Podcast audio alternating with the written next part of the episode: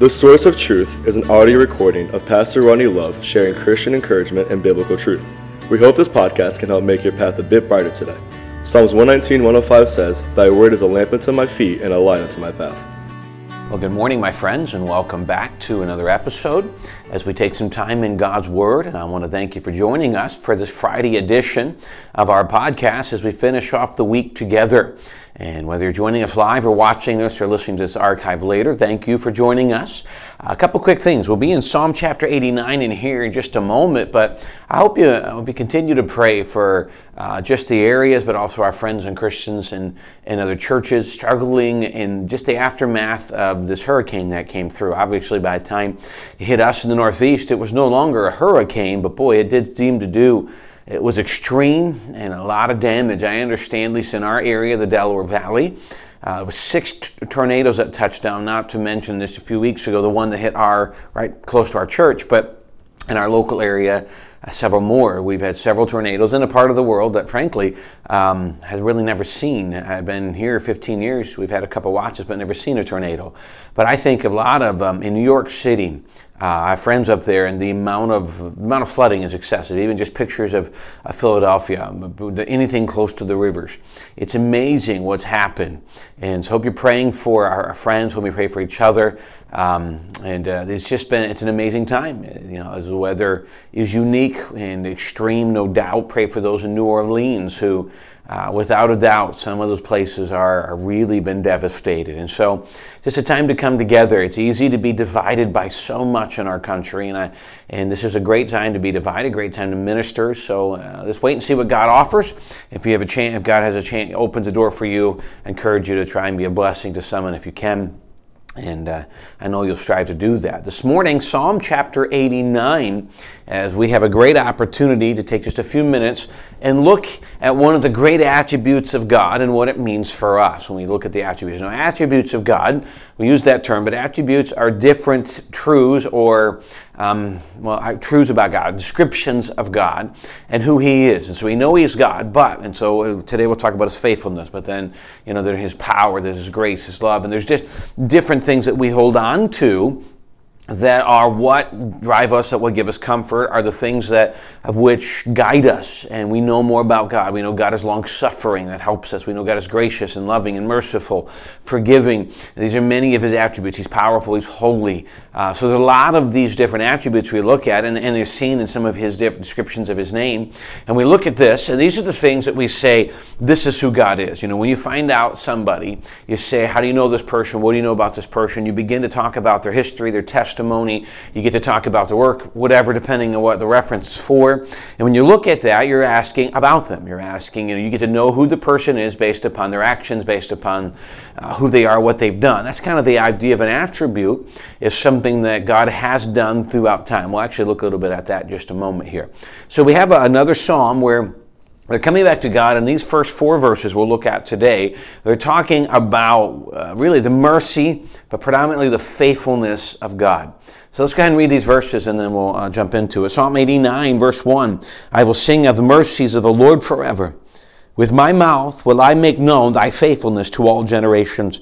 For I have said, mercy shall be built up forever. Thy faithfulness shall thou establish in the very heavens. I have made a covenant with my, my chosen, I have sworn unto David my servant, thy seed will I establish forever, and build up thy throne to all generations. So we, he starts talking about the mercies of song in that one first verse. If you grew up in church at all, you might have, you know, sang that song, I will sing of the mercies of the Lord forever. Then it goes into a round. And, but there's some great truth. Sometimes when you, you hear something that's a song, you kind of walk away instead of taking time to think about the great deep truths of it. And when I was saying, this is worship, this is encouragement, because what we can see in the mercies and faithfulness of God. Now, as we jump in here in just a second, it's easy for us in our day and age to look at the term faithfulness. And be honest, many in our culture, in, in the twenty-first century culture, we really struggle with the term. Faithfulness is something we say we can trust them, they're going to be here no matter what. Loyalty is a great word. It's, it's not a great synonym for it today, but it's the same general idea of the great loyalty that God, you know, that we can have, that we know God's going to be there. He said, I'll never leave thee nor forsake thee. That He makes a promise, He's going to fulfill it. And I dare say that in our day and age, when someone makes a promise, generally, we don't anticipate them fulfilling. As a matter of fact, if someone says, I promise to do something, when they use that term or that phrase, I promise, we immediately doubt it. Why do you have to promise? And we immediately become nervous. I don't know if I trust this person. Uh, we've been hurt.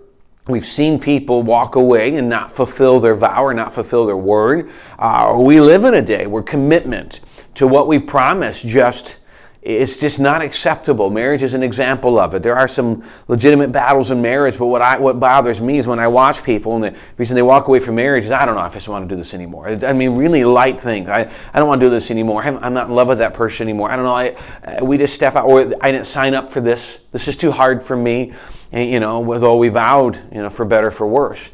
Um, I, I think those little things, and again, small things. We walk out of church because we don't like this or we don't like that. And, and that is kind of much of what we look at, but we, but sometimes we do that because there's been a preacher that we've learned under, grown under, who has walked, who walked out or failed, and because of that, we say, can can can we trust anybody else? Some have come out of different churches and they've seen horrible things happen or horrible things covered, and they look back and just struggle with it, understandably. And so to, to have a trust in things and people, and, and and frankly, I hate to say this, but in our culture today, a trust in church and religious institutions is a battle. Without a doubt, a battle. And yet, and yet we go to Scripture, and what we're encouraged to do is to look at the faithfulness of God, the, the God whom we can trust. And so let's let's evaluate what he's saying here. And there's three thoughts that we can look at. And we start with basically his proclamation, what he stated, the statement that he can be trusted. The psalmist said, I will sing of your mercies forever. I will always brag on the fact that no matter who, who we are, what we've done, you are always merciful. He said, my mouth, I will make known thy faithfulness. He goes to all generations. So there is this promise or this st- statement of fact that he has been and will be faithful to all generations. Now that faithfulness does not always mean that every generation is going to have it easy. Uh, it does not, excuse me, it does not mean that every generation Well, well, well, the problems will never exist. There'll be no issues, because when you look at that, uh, Israel alone went into captivity several times, and you can see from Israel to today. Uh, and, and as you look really just back in church history, you can see so many times where the church, missionaries, people like that have been allowed to go through battles, and you say, is God being faithful? Yes, because he's, he's not promised that we would go through battles. As a matter of fact, Scripture often talks much about that we will go through this. In First Peter, he says, think it not strange concerning the fiery trials which are to try you, as some strange thing happen unto you. This is part of what he said will happen. You know, the battles and trials of life are part of life, and then Satan dumps it on as Christians. And but But he says, listen, even though you're going to go through this, I am faithful to be there through you. God's never promised to eliminate these things. He's just promised to be there with us in the midst of them. For us never to be alone. He will be there. He will help us, and he will give us the grace to endure whatever it is that he has allowed us to come into our life. So he makes this, shall we say, proclamation, this statement of fact.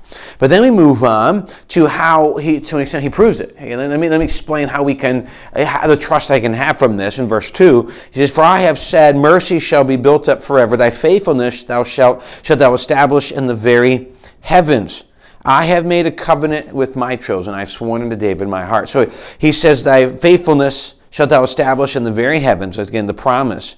And I have made a covenant with my chosen. So he starts talking a little bit about the fact that throughout years, through many generations, back and forth, and even now, there's this promise they can hold on to in the heavens, and it's, a, it's just a guarantee. And so he, he talks about this is something we have done. I can, you can look back on the past, and, and you can look, you know, we can look back on the past, and we can see some of the battles and trials that Israel went through, that the early church went through, that the current church is going through.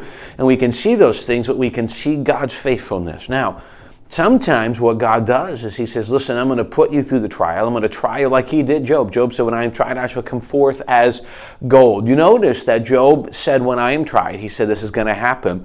But yet, if you read the beginning of Job, Dave, excuse me, God bragged on Job to Satan. He says, have you seen my servant Job, a man who fears God and, and eschews or stays away from evil? Now, I want you to consider this. This is a guy that God bragged on that later recognized that God was going to try him. So it's not like God only tries those who aren't perfect. It's it's literally, David said, I, I because of the, God is saying, because of the faithfulness of my servant Job, I will allow you to try him. So when we, when we run into trials, please please don't assume that's because you've done something wrong. Now understand, you know, God says God chastens whom he loves, and if you're involved in sin, it may be something God's trying to get your attention on. But it really, you're going to know that based upon God will make it clear to you which what's going on. I believe that. But in situations where you're growing in God and he puts trials, he says, I'm going to use these to purify you, to make you more like gold. And of course, gold is purified by applying heat and melting it down and letting the dross come up so they can skim it off. And it's just, it's pressure, heat. And so when things get hot, realize God is attempting to develop you, but his faithful promise, what we've seen throughout years, he's never failed, he's never lied. I like what he says in verse four, thy seed will I establish forever and build up thy throne into all generations. And so he says in verse three, I've made a covenant with my chosen. I've sworn unto David, my servant. Of course, he's talking about what we call the Davidic covenant. And what he's talking about is he's made a promise that, it, well, he made two promises in this verse, the covenant with my chosen Israel, that he, this is his chosen people, and David, the king, that God will come, that God will send the Messiah through Israel, the line, lineage of David. He, you know, David will be on the throne, he'll be there, and that God's son, Jesus, the Messiah, will come through the line of David, which we know ended up happening. That Joseph, uh, who married Mary, after, you know, married Mary, was, um, was of the lineage of David. And we can see so many things. We can spend a lot of time talking about the lineage and the pro- and just we can see much about God and who he is by just looking at the lineage from David to to Joseph. But we can see his promise. He made a promise and he fulfilled that promise. And that's one of the things we look at is this constant continued promise. He is thy seed will I establish forever and build up thy throne to all generations. Selah. He said, I'm going to promise his faithfulness. I'm going to keep with it. Let me, let me encourage you that you can look back. Now you say, you know, there's a lot of battle over in the Middle East with Israel. We know there is, and we understand that. Ultimately, the full, fulfilled, complete, you know, fulfilled promises of God, uh, of what he's going to do in bringing Israel back completely are still ahead of us. One day he will sit on the throne of David in, in, in, in that part of the world, and he will rule from that world in millennial reign. It's all still ahead of us. It's all still future. It's all still prophecy for us. We know it's going to happen. We're still waiting for it to happen. But let me tell you, in all of that, what we can trust on, hold on to, is his faithfulness. The promise is that God will never leave us nor forsake us. He is, he's in control. He knows what's going on.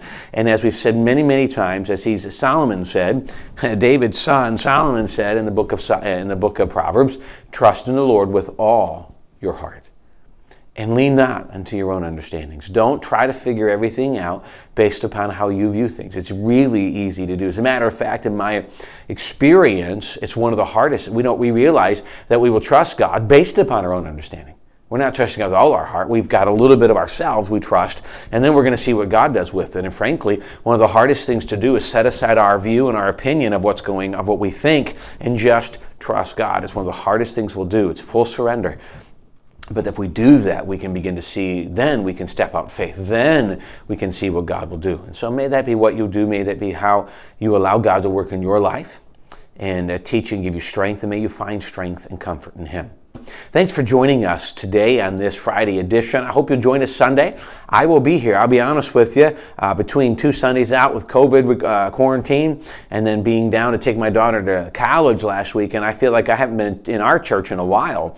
And uh, so Sunday we'll be here. Looking forward to a great day of worship. Uh, our morning service is at ten, evening service at five. Hope you join us for both as we uh, look. Actually, we're going to look at a section of Psalm Sunday and Sunday night back in the book of Revelation. So hope you join us as we take time to study your word, and we just look forward to a great time of worship together. We love you. Thanks for joining us. Look forward to seeing you again next week.